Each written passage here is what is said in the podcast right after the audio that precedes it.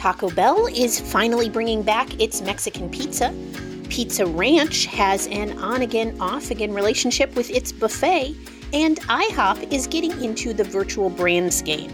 This is RB Daily, your quick look at the industry's top stories from the editors of Restaurant Business. I'm Heather Lalley, Senior Editor at RB. And I'm Joe Guszkowski, Senior Editor at RB. Taco Bell is bringing back the Mexican pizza. The fast food Mexican chain announced on Monday that it's bringing the product back on May 19th. The loyalty members will be able to get one two days earlier. The move comes two years after the product was pulled from the menu as the company worked to improve operations and drive through speed during the pandemic. The result has been a steady push by the product's fans to convince the company to change its mind, including an online petition and even comments from Dolly Parton. Pizza Ranch was not meant to be a buffet. The concept started in 1981 in Hull, Iowa, initially only had a buffet at lunch until a franchisee convinced the company to make it all day. Sales surged, and that became a permanent part of the business. The company also added fried chicken after another franchisee convinced the company to add the product. Pizza Ranch then, during the pandemic, had to learn how to survive without its buffet. It focused more intently on takeout and even added pickup windows. But the company has also been adding video games, which has improved both sales and profits.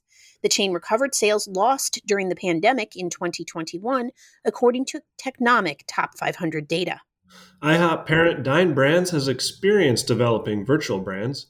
Its other holding, Applebee's, created Cosmic Wings and now offers it at about 1,000 locations. But IHOP took a different route with its two delivery only brands, Thrilled Cheese and Super Megadilla. Instead of developing them in house, it partnered with virtual brand provider Nextbite for help. Its reason for doing this was pretty simple, said Jessica Jackson, Dine's Director of Strategy and Innovation. Creating a virtual brand by yourself is a lot of work. Nextbite lended its expertise in developing the brands, which are designed to help lift up IHOP during non breakfast hours. Jackson spoke during a panel on virtual brands at the Restaurant Leadership Conference last week. Crisp and Green, the Minneapolis based fast casual salad chain, expects to open a new restaurant every six days this year and into 2023. That's according to CEO C- Steele Smiley, the former fitness chain executive who founded the health focused concept in 2016.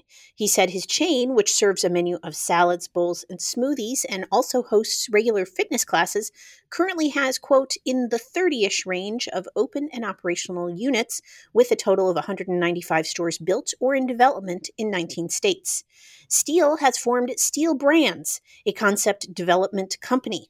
In addition to Crisp and Green, the franchisor is trying to grow Mexican fast casual Paco and Lime, as well as plant based venture Stock and Spade. Sardar Biglari has stepped up defense of some of his pay practices. The CEO of Biglari Holdings, which owns Steak and Shake and is a major Cracker Barrel investor, did not get paid an incentive fee last year connected with a hedge fund that provides investing services for the company. The fee will only get paid once the fund recovers prior losses currently totaling $141 million. Biglari Holdings also defended an $8.4 million services agreement with Biglari, arguing that the agreement ultimately lowers corporate overhead. That said, the services agreement and his $900,000 salary make Biglari one of the higher paid chief executives in the restaurant business.